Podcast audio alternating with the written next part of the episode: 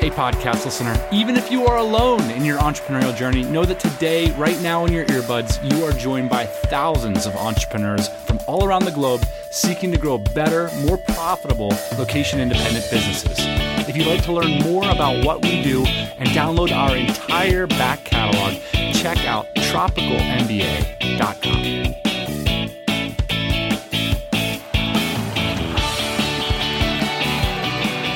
Hey, yo, happy Thursday morning. It's the Tropical MBA podcast. This is the show where we talk about location independent businesses. Speaking of location independence, buddy, you're just bouncing all around.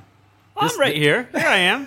Here I am. Here you are. We're doing the podcast. We're doing the podcast. It's the best part of the week. It is. We just spent the last three hours stressing out about Oh, oh, that's gonna make a good podcast. Oh, yeah. I don't, I don't, I don't like to talk too much about things that I can't talk about. But just wait till that one comes. do out. we need a lawyer? Do we need a line of credit? Do we need to go to this place? Oh my gosh. Help. Help. Typical entrepreneurship stuff, but it's great to be here on the podcast with you today. And it's great to have our special guest, Cam Collins, who, of course, spoke at our event in Berlin. Sent us an email last week saying, Hey guys, it's official. It's I've sold my business. Do you want to hear about it? Uh, yeah, because we haven't talked to too many people that have sold their businesses. I'm uh, infatuated with how to sell a business, what goes into it, all the different systems. Think all about all the stuff you're going to hear today. I mean, we did a really deep dive with Cam, so we're going to talk about the difference between a strategic sale and a financial sale. We're going to talk about are business brokers really worth it? We're going to talk about something that terrifies entrepreneurs. How and when do you get lawyers involved? Oh, I thought you were gonna say uh, getting your books in order for a sale. You know, Cam has a, uh, and that is an important element of it. Cam has a business that uh, helps marinas manage their boat inventory, which is kind of a cool business. And maybe boats and businesses have something in common. uh, the the first and last day of boat ownership are the best two days That's of a right. boat owner. Yeah. might be the case with businesses too. All right. Not so- all those trips out to the bay, not the time where, where your boat flooded, not the time where the engine blew up and it cost you three grand. Right. It's the it's the time when, uh, or you know, you have to have a boat person too to manage these freaking things. I mean, it's a lot of work. You have to you have to hire Cam software to come in and do all this stuff. I mean, Yeah. it's a lot of work. So it's nice to sell the thing and to get moving on. All right. So what do you say we get moving on to our interview with Cam, to where we learn about how he sold his business? Let's do it. All right, Cam. So you know that I, I I I don't jump to get on Skype all the time to interview people, but when I heard about what you've been up to the last few months, I just had to uh, give you a call. So thank you so much for joining us on the Tropical MBA podcast. Oh man, really glad to be here. And you know, I tell you, it was really, really great meeting you and all the guys in uh, Berlin. And I was really bummed out that I couldn't be in in Bangkok for the next big event. But we're going to talk about why I actually wasn't able to attend in person. Yeah, not a bad reason. And hopefully at the next conference, uh, you'll be able to teach us all what you learned. At, at, in Berlin, you were talking about documentation and Right. how me and you geeked out on these really boring, you know, we thought we were cool entrepreneurs.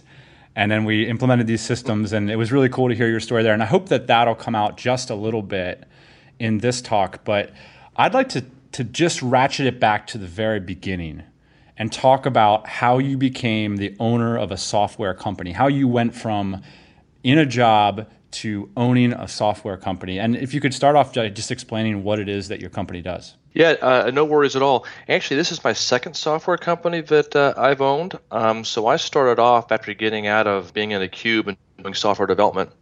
I actually uh, was able to hook up with a handful of venture-backed software startups, mostly Silicon Valley uh, startups. There was actually one uh, actually based in Boston, and I was able to kind of ride that stock option wave for a while. I was able to put a little bit of money in the treasure trove, so to speak. And you know, I'm easily one of the oldest guys in the DC, so I'm actually dating myself here. This is actually pre-dot-com era and, and moving into the dot-com era. So um, I was the founder of a company called Lexington Software. Sold that company to a firm called Interwoven right during the dot-com era, and it was just it was cowboy days. I mean, you know, back then we were selling uh, shovels and, uh, and and pitchforks to everybody who wanted to uh, build a website. What does that So mean, a- by the way? Can you take me back there just for a hot second? Because I didn't even know what a business was in 1998, but I guess I saw this stuff happening around me and I was using the products. What does it mean that it was the cowboy days? Does it mean you could just go out and start a consulting firm and get a million bucks from somebody?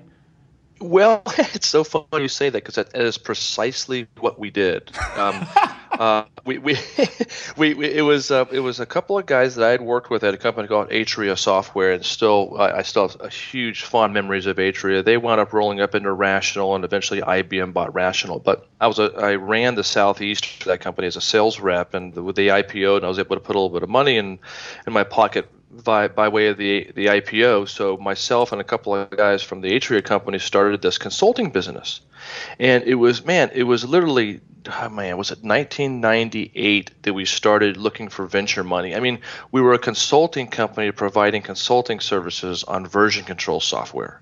And we actually got a company in Boston to give us a million dollars in VC. I mean, that you know that clearly would not happen today. Now, that VC company was hugely happy with their investment in us because we wound we, we wound up selling that company to Interwoven and we did a 100% stock deal which you wouldn't consider doing today but the deal was something in the order of we sold out all of our shares for like 25 cents a share and the stock hit a high through the dot com era of like uh, $200 a share. And were you able to get your money out of that deal? A fair amount. So so you're this consulting cowboy taking other people's mm-hmm. software, implementing it, making a bunch of money. You sell the shares. What do you do with that money then when you're sitting there after the, the sale? Yeah, so what we did is um, besides, so I went to work for Interwoven actually for a couple of years. Um, it was it was a, a, great run for a while, and um, you know took the money, you know, you know, bought a house, put put money in investments and that kind of stuff. The the, the bad news side of that was this is also the year 2000, and I am a quote unquote technology guy, right? I know everything about technology, so I took a large portion of my investment uh, capital, the, the the winnings, so to speak, from this IPO, and I plunged it right into the stock market. So I'll, i still have to this very day um, my statement from March of 2000 from Merrill Lynch. And I look at it all the time because it was so unbelievably blown out of proportion. And half the companies I owned aren't even around anymore. Companies like Enron and right, what have you, right? And right. and you're just thinking you're on top of the world. And I think I mentioned this in Berlin, but um, I had way too much money and way too little sense back then and I had no real good mentors to actually sit down and talk to and say, hey, you know, shake me up and say, hey, this is the reality of what's what's happening. You know, don't get caught up in the hype of what you see on USA Today or, or, or what, what was hot back then, you know, Yahoo. And so I didn't do a good job of, of preserving a lot of that capital. I preserved a fair amount, but not a lot of it.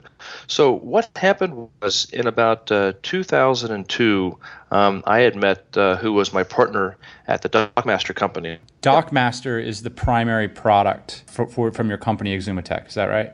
That's that's the primary product. And uh, what that product does is it actually is a business management solution that we sell to uh, retailers in the marine industry. So we had bought this company in Florida. They were the dominant player at the time, and we still are today. And my partner and I had bought the company, and I ran the company day to day. My partner was effectively the chairman and uh, actually the majority shareholder, and I was a minority shareholder in the company.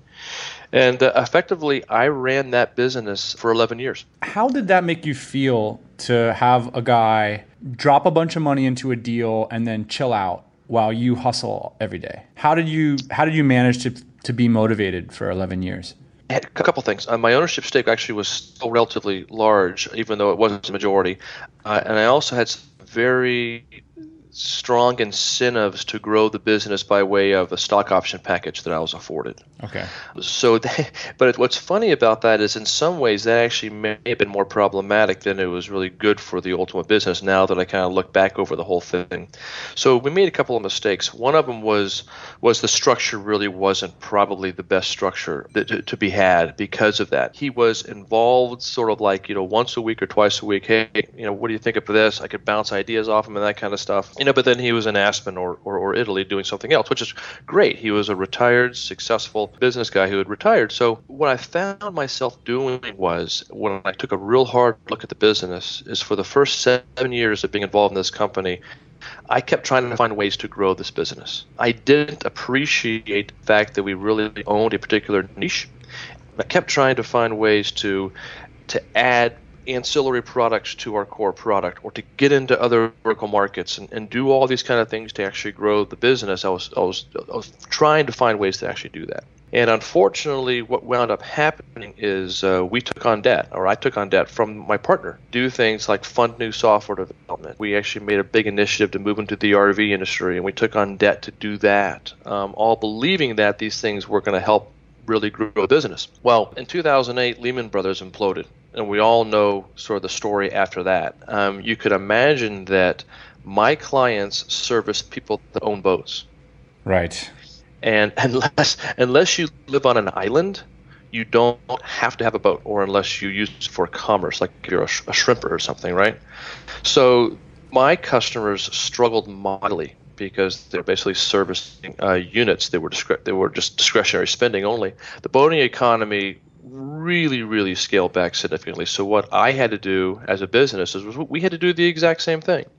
Right. So through the recession, 2008, 2009, we scaled back staff. We had across the board salary cuts. We actually made price concessions with our customers just to keep the business going again.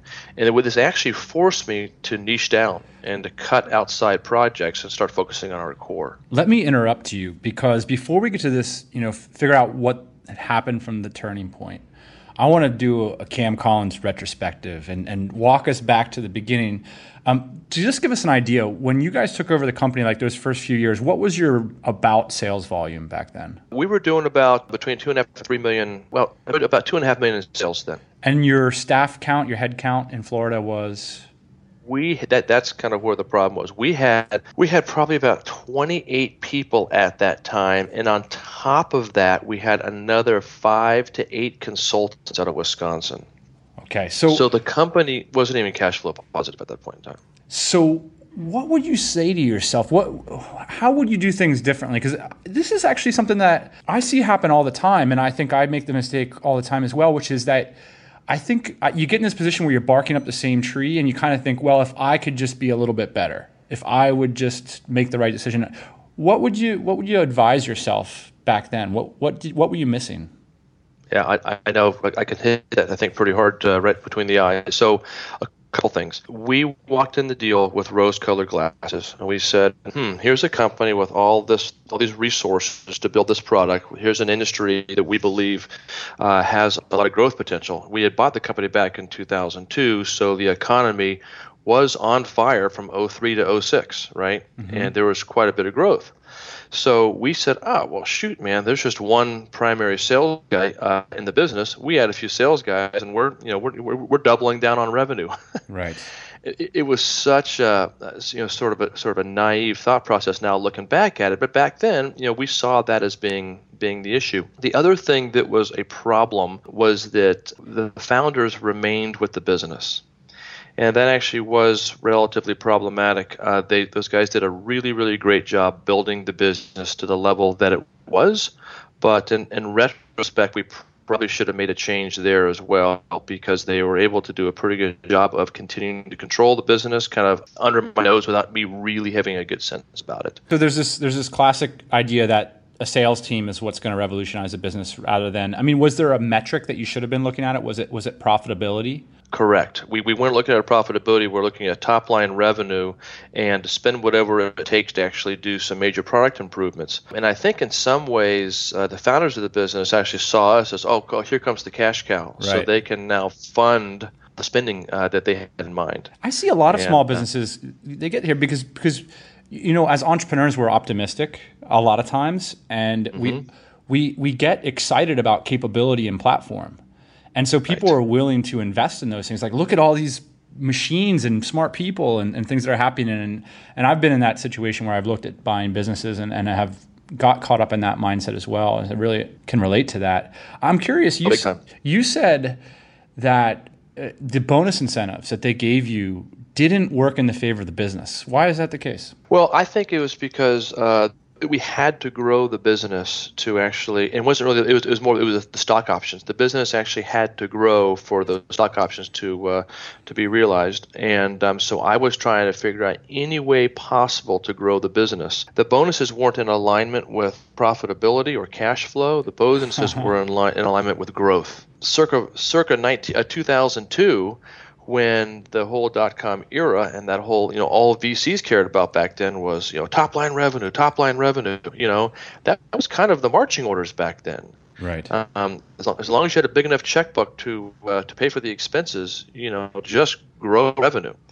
So this is what drove the company in the debt. Basically, you're trying to solve the problem with cash. Correct. And you mentioned the economy crashes you reach a turning point. You probably had a, a, a horrific few months laying people off. What did you think you were going to do at that point? Were you going to quit? Were you going to, you know, go get a job? Uh, what was your idea mm. at that time? The, my wife would have loved for me to, to have gone and gotten a job, uh, but uh, because believe me, I took the biggest salary cut of all. I mean, you know, we were sure. barely, barely, barely making it, man. But um, yeah, but laying off 25% of the staff and getting this company back to cash flow in, in the cash flow positive realm actually was a really, really fun challenge for me. It sucked but it was fun at the same time because I knew in my heart that it was the right thing to do. I was determined to just go back to focusing on that on our niche of uh, providing business management software to, to marine businesses and not getting too far outside that that niche and just ourselves to cash flow to a cash flow positive state and it worked and we did it and we continued to operate in a positive cash flow wise through the sale of the business so. So what was the major turning point? You mentioned i remember meeting you uh, you were uh, we were both big fans of this week in startups. You mentioned you went to mm-hmm. jason calacanis' conference. What kind of change did that trigger in you? And i guess maybe you could draw a line to you know why did you find your way to our community? What was appealing to you about this entrepreneurial movement and lifestyle business and stuff like that? Perfect. Well after um, the recession and really niching down and saying okay now we've got a cash flow positive business. Now i can really pragmatically and thoughtfully begin to look at growth again, look at growth opportunities. This whole notion of um, mobile was really, really starting to to resonate pretty loudly with me. So I felt like, um, you know, I, I, looked at a lot of kind of the you know the regional, more traditional business communities. I don't know if you're familiar with like Tech or, or Vistage. Um, you have YPO, and I had a lot of friends who were business people who were in these kind of regionalized groups. And I went to some of their meetings. I'm like, man, I said, you know, these guys don't get me. I mean, you know, I'm, I'm a software guy. We sell um, internationally, you know, all across North America for sure, as well as internationally.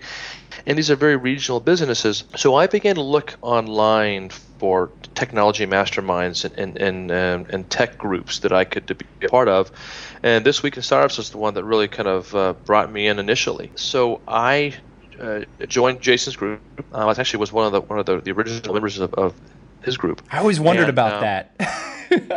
the founders list, right? Kinda, it, yeah, it was weird though. It was very, very different than D, in the DC. I'll segue in a minute, but um, the group that he started, even though I met some wonderful people in that organization, I still have communications with them.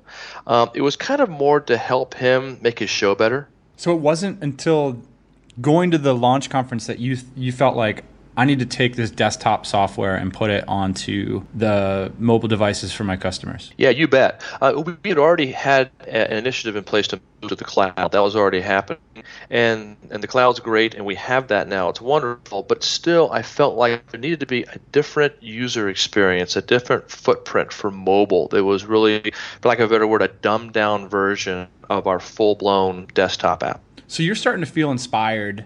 Why why did you want to sell the business? Tell well, me, so, well, so tell cool. me about this because because this is just to remind users or the listeners, you sell you sold the business or you sold a, a big portion of the business, right. something that nine out of ten of us want to do someday. And when did you start to think about that? I'll walk through kind of that whole thing here for a bit because it really dovetails nicely into my whole kind of uh, aha moment of mobile.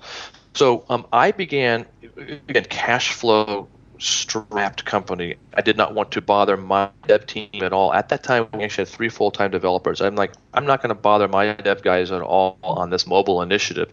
Now, keep in mind, I hadn't done software development in like 15 to 20 years, mm-hmm. but uh, I was determined on my own to actually build a minimum viable product uh, for for for um, for the marine industry. So I actually did it. I mean, it, it, was a it was a web app. It was not a true mobile app, but I wanted to prove out MVP and I wanted to prove out um, lean startup and actually start showing this MVP to my customers, and they were like. That's really cool. Yeah, I can see how we could use that at our marina or at our dealership, at our boatyard. So it kind of began to form a life of its own. And what happened was I thought this migration to mobile was, was going to be a big cash cow for the company. I thought we were going to be bringing in all this new revenue. And something actually very, very different happened because I began to blog about these mobile apps that we were building. I did it very out in the open as opposed to doing it um, sort of as a skunkworks project in a back office. And I, every iteration of the app I pushed to our blog, I pushed to our blog.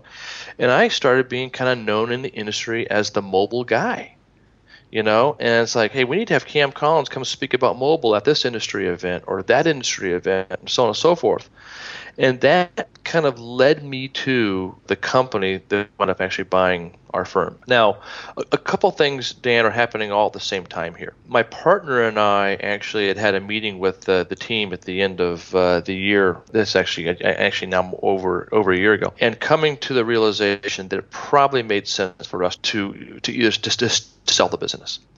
So we did start to work through a, a formalized process of selling the company.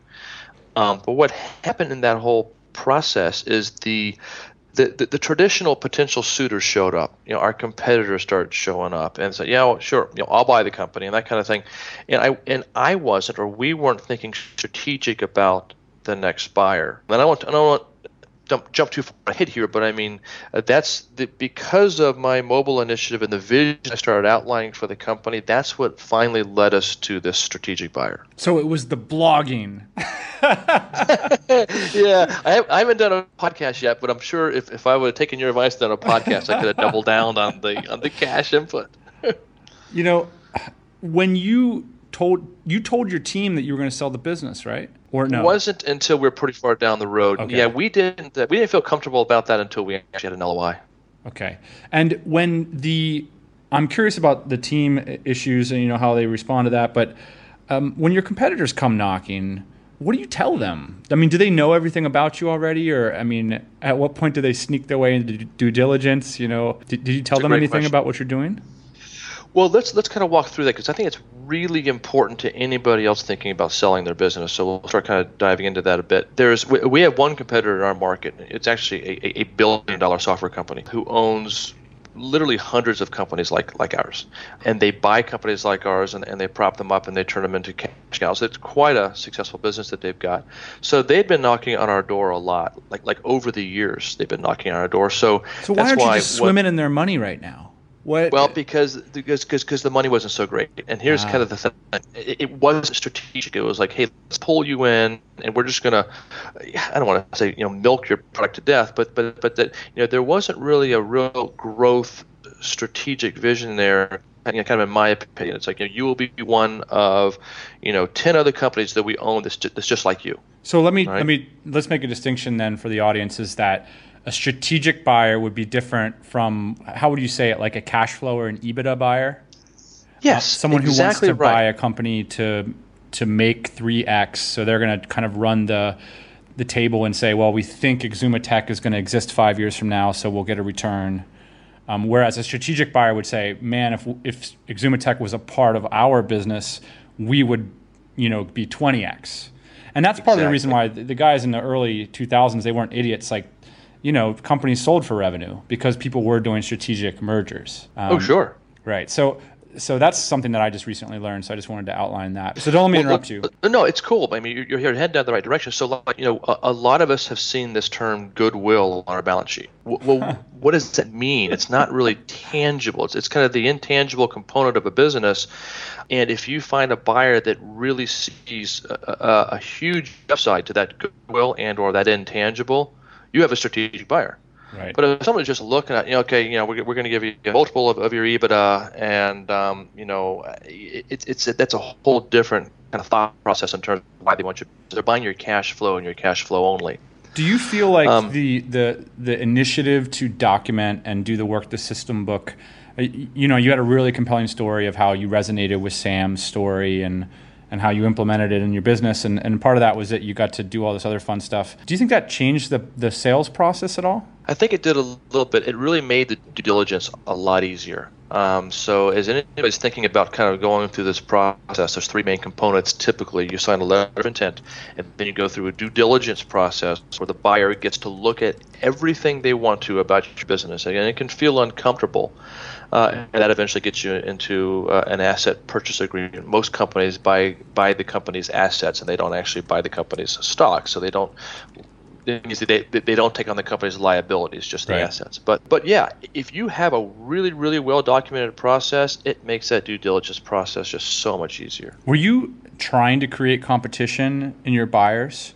So when you know someone's looking at everything you're doing, are you letting them know that hey, somebody else is doing the same thing and they're going to give us an asset purchase agreement too, or they're going to give us a or when you get an LOI from someone, do they get sort of a few weeks by themselves? You bet you, you create competition. That is that's the whole that's kind of the whole game. Before we decided to actually sell the business on our own, we actually talked to a number of uh, we, we we didn't really talk to business brokers that much. We really didn't want to talk to a quote unquote broker in the United Are States. Are they completely uh, worthless?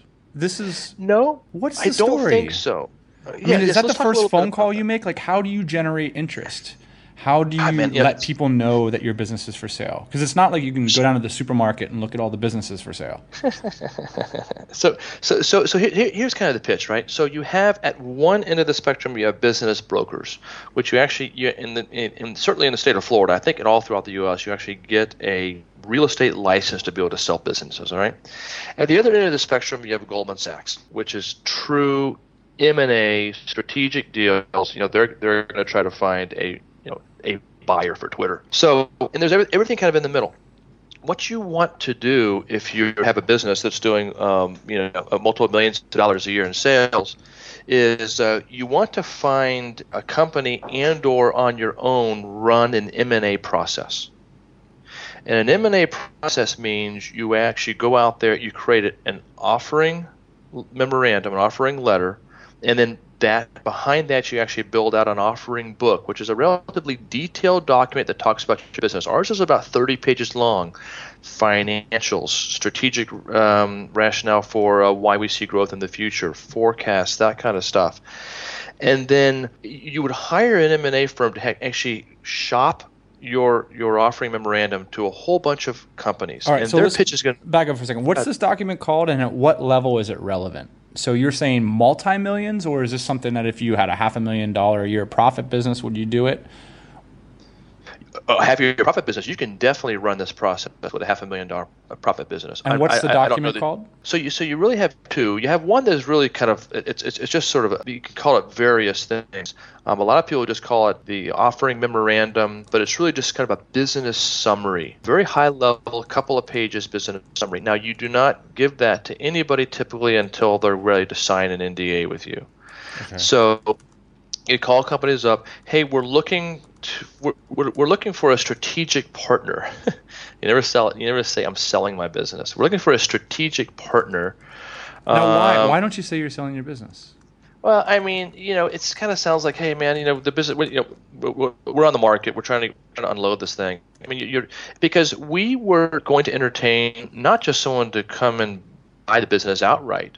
We would have entertained someone coming in and saying, "Hey, look, you know, we want to invest a couple million dollars in the business for um, X percentage ownership. Uh, you guys as owners stay in, and we're going to go build this thing together." Well, you know, we were is, open this, to. This is interesting because is do you think it's true that the best deals never hit the street or never hit the brokers? Because you know, when I look through the listings of the brokers, I do not see good fundamentals. I see mm-hmm. people with that quote, I'm selling my business. Like I'm you know, about ready to retire. I've pretty much baked myself into this thing. I'm really hoping one of you guys pick this this thing up. I don't yeah. know if Cam Collins' business ever gets to that guy, does it? I don't think that that's really a good route. I'll, I'll be very, very honest with you. We came very close to pulling the trigger on what we call a, a quasi M and A company. There's a handful about them out there. What they are is they're they're kind of basically business brokers, but they run an M&A process. And what that means is they go out to not just, I mean, you and I can go find our competitors. What we don't have access to are, are, private equity groups and companies that are kind of formulated around one or two or three or let's say five families or, or investors that are actually out buying companies and they hire a firm to go buy companies for them. You know, the DuPonts, I don't know who it could be. Um, we, we, you and I would typically not have access to a lot of those kinds of folks. So someone who's going to come in and say, "Hey, look, I'm going to run your business through an M&A process." Yeah, you know all your competitors and blah blah blah, and they're going to buy you for EBITDA. But we know strategic buyers, and we're going to put your company in front of private equity firms and blah blah blah. Now, through my partner and I, we happen to also have some of those contacts. Matter of fact, we actually had one private equity company looking at us because uh, they owned a company similar to us, and they actually were going to take a run and decide to pass. Uh, but we had them under NDA, and we had a few companies that were not quote unquote competitors under NDA looking at the deal. So can you help me visualize this? Because so if you own DockMaster, if I'm Marina Master, I absolutely know why I'd want to buy your company. What's an example of, of a strategic buyer? Like, could you explain sort of the the people who bought your company? Why did they want it? What was the strategic interest for them? Yeah, it, it, that, that's actually a fantastic fit, and it's a great sense for a strategic buyer. So, um, this company, uh, My Villages, uh, the CEO and founder is a guy named Kevin Hutchinson, uh, who is now my partner in our going forward here with My Villages. He actually had approached us because they actually wanted to do a partnership with us. Kevin's a very entrepreneurial guy, and uh, they have uh, the, the, his his vision is to completely reinvent or change how people manage expensive assets. Uh, they want to help people through mobile apps and, and, a web app manage expensive assets like airplanes, motorcycles, I RVs, see. boats, HVAC, home services, all these things that require a fair amount of maintenance to manage. Wants to completely revolutionize and disrupt those industries, and and the vision is just so I'm so excited about it. So he said, hmm, why, and, and, he's had a couple of very successful startups in the healthcare industry already. So um, yeah, he's, he's the real deal, and um, he he saw the marine industry as a place that uh, was ripe for disruption um, no real new technology that was well funded had been into the industry yet. So he was actually going around and developing partnerships with, with companies like mine and other players in the business. So as he and I started talking more, I'm going through this whole M&A process. We're talking to our competitors and these different private equity groups trying to find a buyer. And I'm sitting there having beers with Kevin, and he's telling me about his history and healthcare and so on and so forth. And and this was one of those things where I just said, Kevin, why don't you just buy us? All right, now, now, now let me let me just jump into this beer conversation here because yeah. you're saying, you know, Marina Master, they're gonna they're gonna if you're lucky give you four x EBITDA or whatever. But now right. you're having beers with this guy who's really awesome, and you're gonna say, you know what you should do? You should overpay for my company. How do you? How do you Here's make why. that happen? Because we we we established the strategic synergy before I, I, I put it out there. We established the fact that he uh, my villages is primarily a consumer product. The boating industry is the first industry that uh, my villages wants to go into prior to being able to roll up to a whole bunch of other uh, other markets. So my villages would love to have access to boaters, and my company, the prior company, uh, the DockMaster product is the management system for a large number of marinas, boat yards, and boat dealerships across North America, most specifically boat yards and service centers. And the My Villages product specifically helps people maintain and manage their boats. And they also have a professional version, it's called the Boat Village, by the way, that is used by the service technicians. So we began to craft out this kind of vision of man, if we could take the front end technology and tie it to the DockMaster back end technology. So so you've got an eight point checklist of lessons learned from selling your company and you just reminded me of one I want to preface your list with before we run down through these is that there's probably somebody in the world out there who can monetize your list, your relationships better than you can. And that's that's an opportunity. And in fact that's why we started valet up because we knew software we knew our customers needed software and we were just these bozos sending them steel.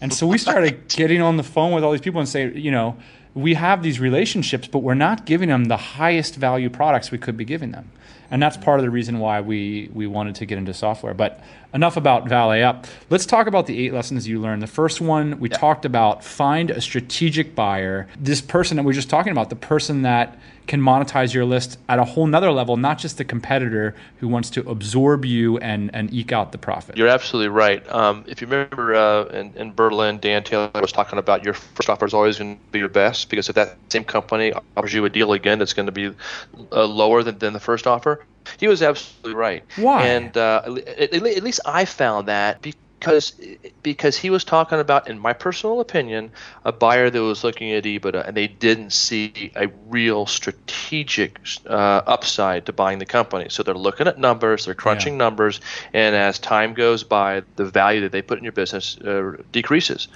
Um, so the idea you know, is like got, you, you want to find like the the business to which your business is like a chemical reaction, and and they just absolutely shoot up rather than you know this makes sense and we can put your QuickBooks into our QuickBooks.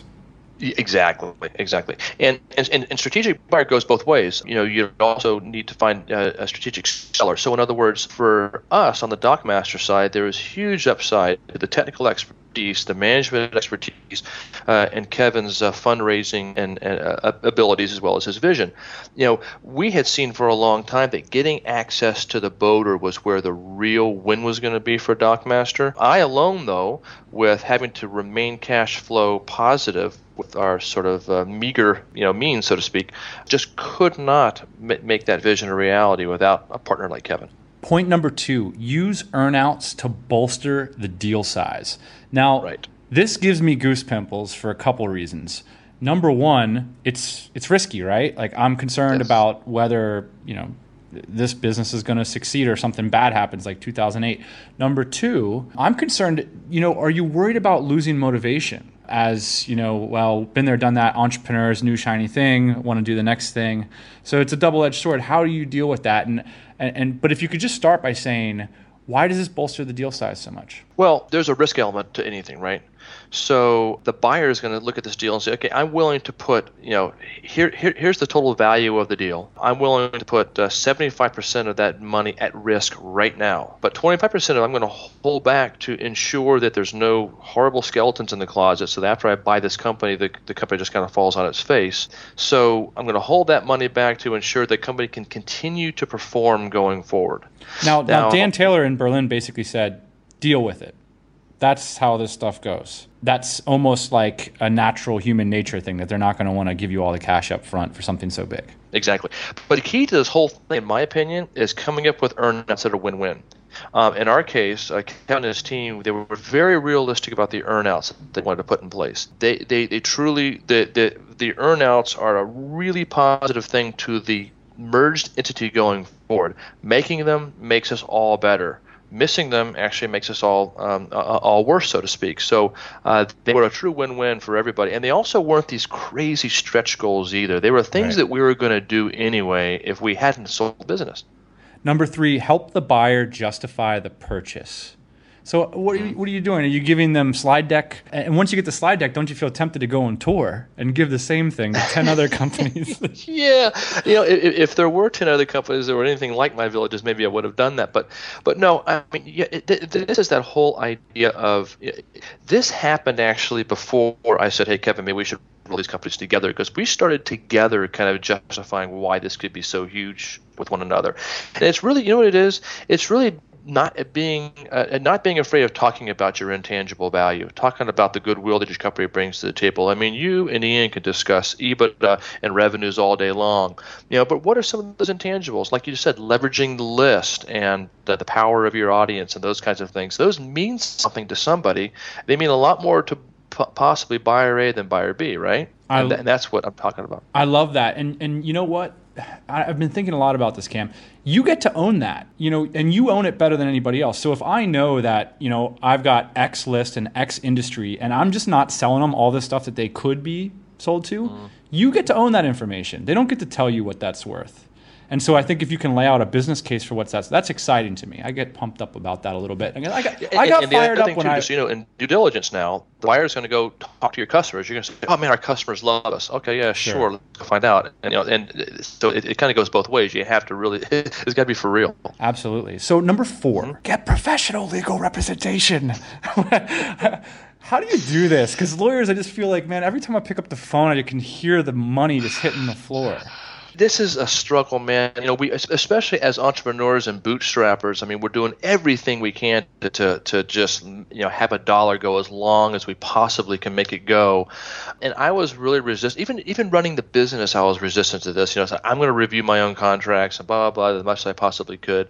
But when it came to this particular deal, when it comes to doing a deal as strategic as selling your business, my advice is get the best attorneys you possibly can, and it's going to hurt because you know in our case we're talking you know four hundred dollar an hour plus people law firms right?